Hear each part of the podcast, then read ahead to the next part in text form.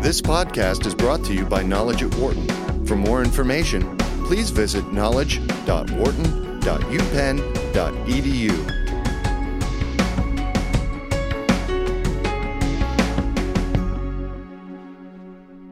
With millennials being the greatest number of people in the United States right now, we are seeing the shift in who are becoming the key decision makers.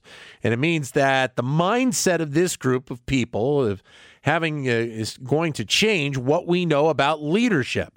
A new report from the Conference Board looks at some of the similarities and differences to leaders from the baby boomer generation and where that will take us in the years to come. Joining us to discuss this report, we're joined by former Aetna CEO Ron Williams, who's now the CEO of RW2 Consulting, and also by Rebecca Ray, who's Executive Vice President of the Knowledge Organization, and also with the Conference Board. Great to have you both on the show, Ron. Rebecca, great to have you joining us. It's a pleasure. To be here. Thank you. I guess, Rebecca, this does seem like it is the right time to do research like this, right? You know, I think so. There's been quite a bit of research around millennials in general, and unfortunately quite a bit of popular headlines that we found in our research don't necessarily ring true. But there has been less that's research-based around millennial leaders themselves. And so when Ron Williams brought forth this opportunity to explore this, we just jumped at it. We just thought it would be a great area to explore because they truly will inherit, the next generation of leadership. So, Ron, what was it that you saw that made you want to make this pitch? Well, I do a lot of coaching with C-suite executives, and I also do a lot of speaking to leadership groups and companies, many of which have a lot of millennials. And I was struck by the contrast in the expectations of the skills, experiences, and attributes that CEOs indicated they wanted to see in the next generation of leaders. And when I talked to that next generation of millennial leaders, they had a very different point of view. So it seemed to me that there needed to be some high-quality work done to really try to answer some important questions about talent development. So how much are you seeing the switch in terms of the leadership of some of the companies that are out there right now? Ron? Well, I think that it depends a lot on the industry. In technology industries, there are a lot of companies that have CEOs who actually are millennials themselves and members of the C-suite. In more established industries, they typically are 2 jobs, sometimes 3, away from the C-suite itself. So what that means is in the next 3 years, most of them will be within 1 or 2 jobs of the C-suite. It is interesting, Rebecca, that, as you mentioned a moment ago, that this research is about millennial leaders, specifically that group, and not more so millennials in general. Why the distinction?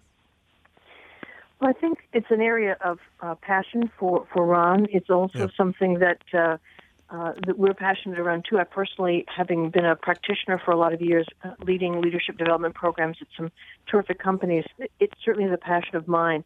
But I think when we looked at the literature, there were a couple of seminal research projects that we thought were well done.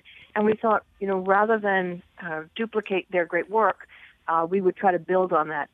I think one of the ones that we particularly found helpful was that of Jennifer Deal and Alec Levinson, who were the co-authors of What Millennials Want from Work, which came out last year. Right. Very well done, very large scale, very global in nature, and really helped us, as well as a couple of other seminal reports, kind of think through how we would approach this project. But we felt it was important to sort of go where there was less traffic, if you will, to carve a new path. And there's very little, comparatively speaking, simply about millennial leaders.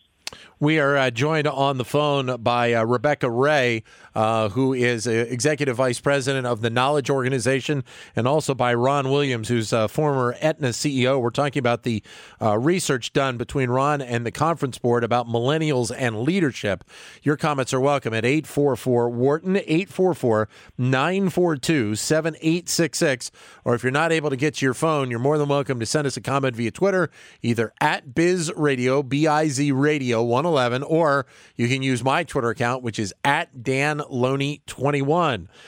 Ron, I guess part of this, which is interesting, they dig into lifespan of a millennial leader. Obviously, part of it is the fact that I guess the length of time that a millennial leader is looking to be in a spot is not as short as a lot of people may have actually assumed, correct?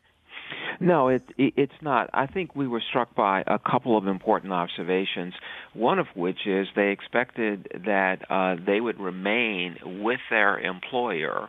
When you looked at the percentage that expected to remain over 10 years, it was approximately 48% or so. Yeah. And if you think about the kind of popular press about job hopping and lack of engagement, it really was surprising to see that the numbers were as high as they were, at least to me.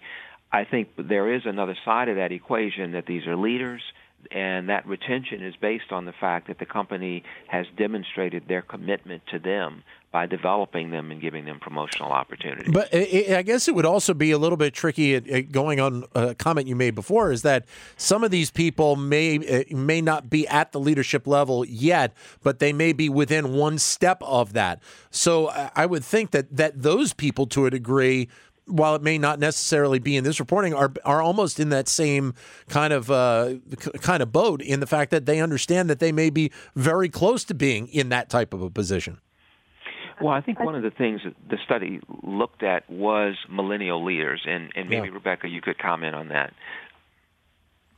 Sure, and I think to Ron's point, there has been some very good opportunities that have been afforded, at least among the folks with whom we spoke, and they felt as though they were progressing at a pretty good rate.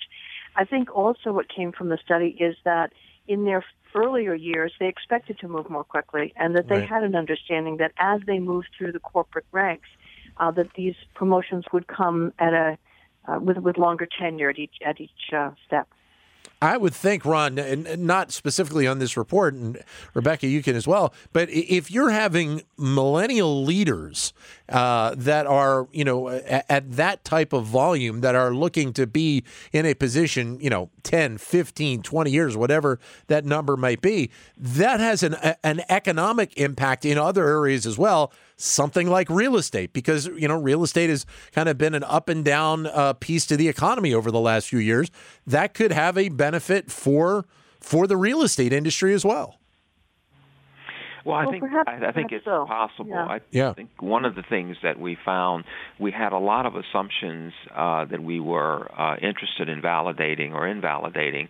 And I think one of the things we learned is that a lot of the differences that are talked about come from life stage, not so much generational differences. Okay. And that was really an important fact. What that may mean is that whether it's housing or starting a family or even getting married, a lot of these things may perhaps come later to this generation, not that they won't come. I guess also, Rebecca, it does go to, with the similarities that you lay out in the reporting, and we can get into those as well, is the fact that, these people are having similar mindset to some of the older CEOs. It's not truly the break that maybe a lot of people had been expecting.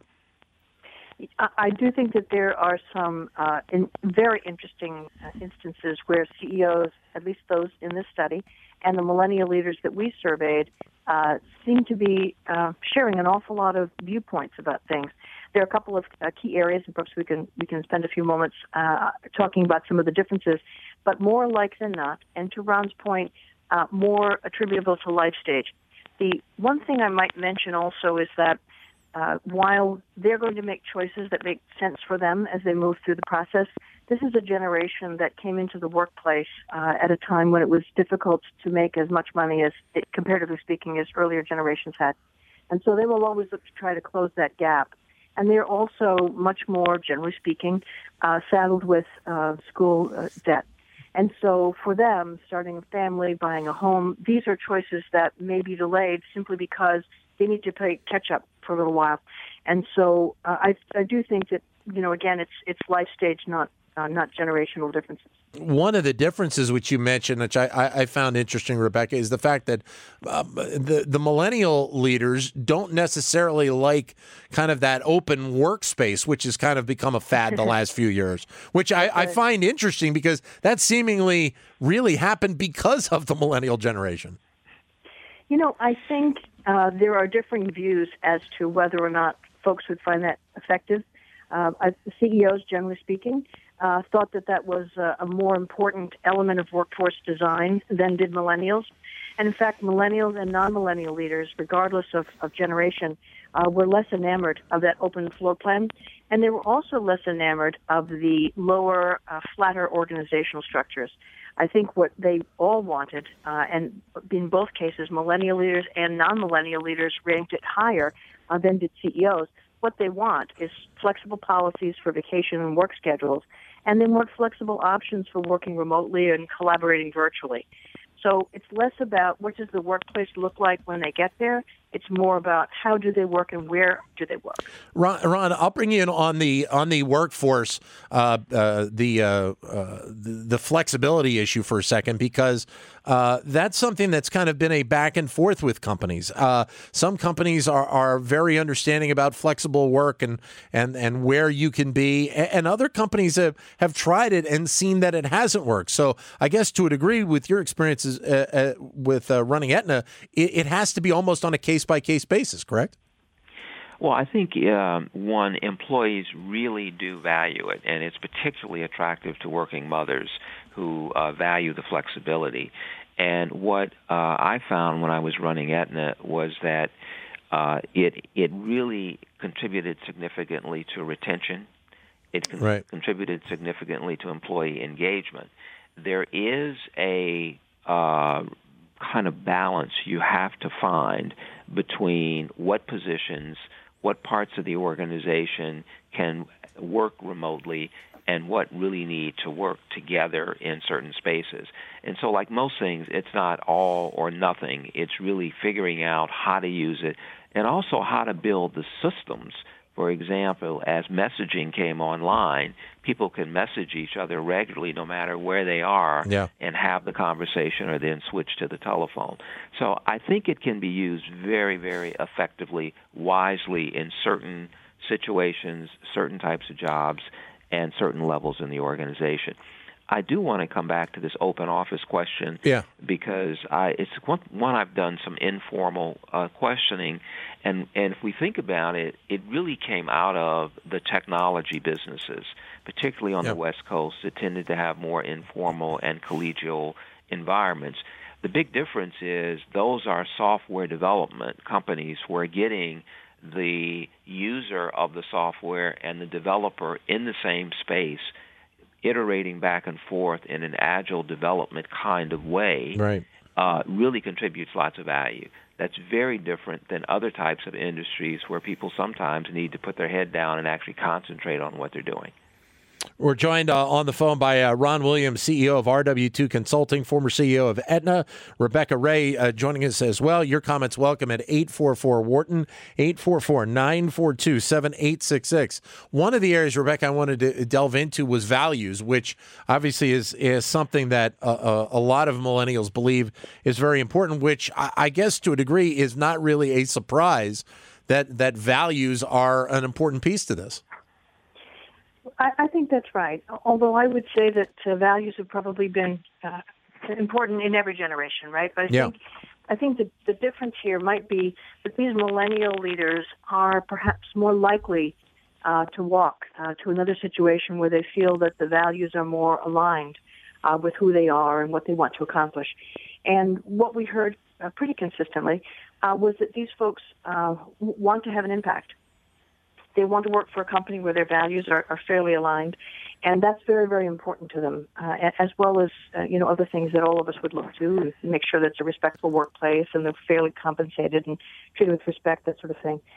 You know, when we looked at some of the values and we asked millennial leaders at either early or late career stages, as well as non-millennial leaders at earlier or later career stages, as well as CEOs, pretty much across the board, all of them ranked as their number one ideas, technology, and rational problem solving. I think they were very aligned that there's a purpose to the company, and when the company does well, it provides opportunities for communities and for its employees. I think it was kind of interesting to us to see that competition and achievement and worldly success was rated higher by millennials than it was by the non-millennial leaders as well as CEOs. So it kind of, you know, deflates the myth a little bit about millennials not being, you know, achievement-oriented. I think they are very goal-driven. Well, I find that interesting as well, because it's not necessarily, I think, that they are not achievement-oriented. It's just, as we've kind of alluded to, it's where you want to have that level of achievement, and having the kind of the pick-and-choose idea, Ron, that seemingly a lot of these younger people are looking for. Well, I think that's true. I think that there is sometimes a willingness to look for that alignment. And I think we always have to come back to the millennial cohort we're looking at is a cohort where there's been kind of commitment by the company and demonstrated results by the millennial. And so that creates a platform for forward growth, forward evolution, and they continue to be there because they believe they're in a company that meets their ethical beliefs and it is a company that has a good mission and good values. Ron Williams joining us, as well as Rebecca Ray. Your comments welcome at 844-WHARTON, 844-942-7866. We're talking about reporting done by the Conference Board about millennials and leadership, 844-942-7866. Ron, with this type of data, bringing this forward, and again, your experience with Aetna, what kind of impact does this specific data really have on the structure of a company, but also the mindset of the company? Well, I think it's a very important study. One of the things that boards of directors in major companies spend a lot of time on is talent management and talent succession. The board is the one entity that is around past any one individual CEO. And the question boards ask themselves isn't where the next CEO will come from, but where will the one after that come from? And so looking deep into the organization and trying to be certain that the company is attracting and retaining and addressing the needs of high potential talent that can be a real competitive advantage in the future is extremely important. So the implication is that companies will begin to think about their development programs, their employee relations policies, to be attractive and to move this generation through the chairs to get them ready for the C-suite opportunity. That's what I was going to add in. It's just the fact that you could have the potential of change with just the mindset of HR for a company. That ends up being, as we've mentioned on this show many times, is the fact that HR can be a very important piece, especially when you're talking about retainment of employees and the cost savings that can be there for a lot of companies by being effective in doing that, Ron. Absolutely, but this is really the province of the CEO and the senior management and the board in terms of creating an organization and a culture and workplace policies and recognition, reward, development that is attractive and rewards the kind of talent that's going to be necessary in the future. What are some of the reactions, Rebecca, that I would imagine with this data being relatively new, what are some of the reactions that you're getting already, I would think, because some of this data, as we've said, it kind of falls right in line, but some of this data is almost a 180 from what the expectations are.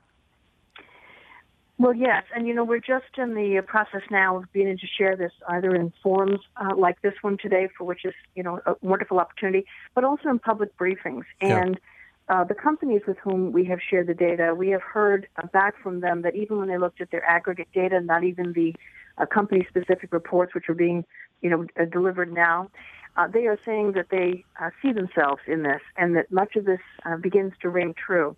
I will say that, to Ron's point, you know, when you're looking at where's the next CEO coming from a couple of generations away, it is an important responsibility of the board. I think also for those of us who've been in the talent management space, thinking about the ways in which the most effective ways to develop leaders can be proven, and that's through rotational programs for the most part, through coaching and certainly some formal programs. But those rotational or developmental opportunities are the ones that are most effective and quite often not leveraged to the extent that they could be, as well as internal coaching.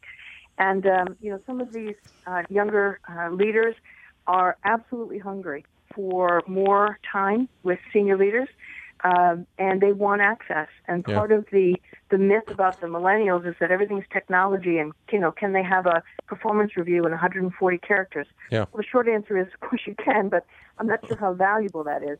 They want to leverage technology to get things done faster and better, but they still crave a lot of face-to-face time, a lot of, soaking up the wisdom of other folks, because 1 in 20, this was an informal thing that we asked in focus groups, how many aspired to be a CEO? And about 1 in 20 said, excuse me, 1 in 5 said that they'd be interested in becoming a CEO. And some of the the millennial leaders with whom we spoke had huge responsibilities and some really intense responsibilities that they have now. And if that's any harbinger of who these folks are when they get to the top positions, we're going to be in good shape.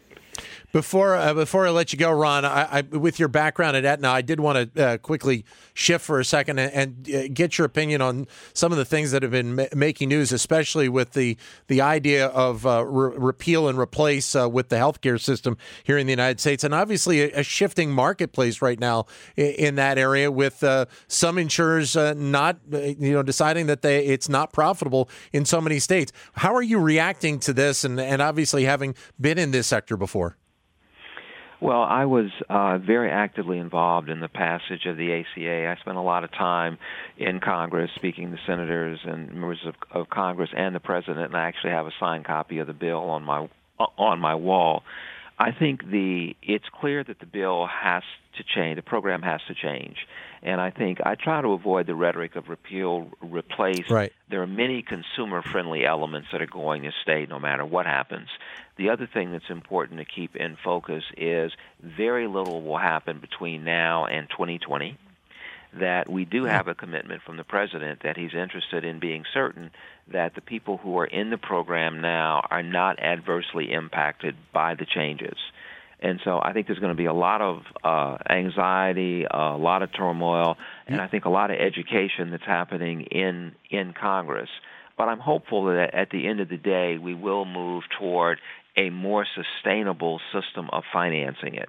At the end of the day, I believe we have a moral obligation to make certain citizens have access to health care. It has to be paid for, and I think one of the big questions is simply how do we pay for it? Great to have you both on the show. Thank you very much, Rebecca. Thank you, Ron. Thank you. Thank you. Thank you. Ron Williams, CEO of RW2 Consulting, Rebecca Ray from the Conference Board, joining us here on the show. For more business news and analysis from Knowledge at Wharton, please visit knowledge.wharton.upenn.edu.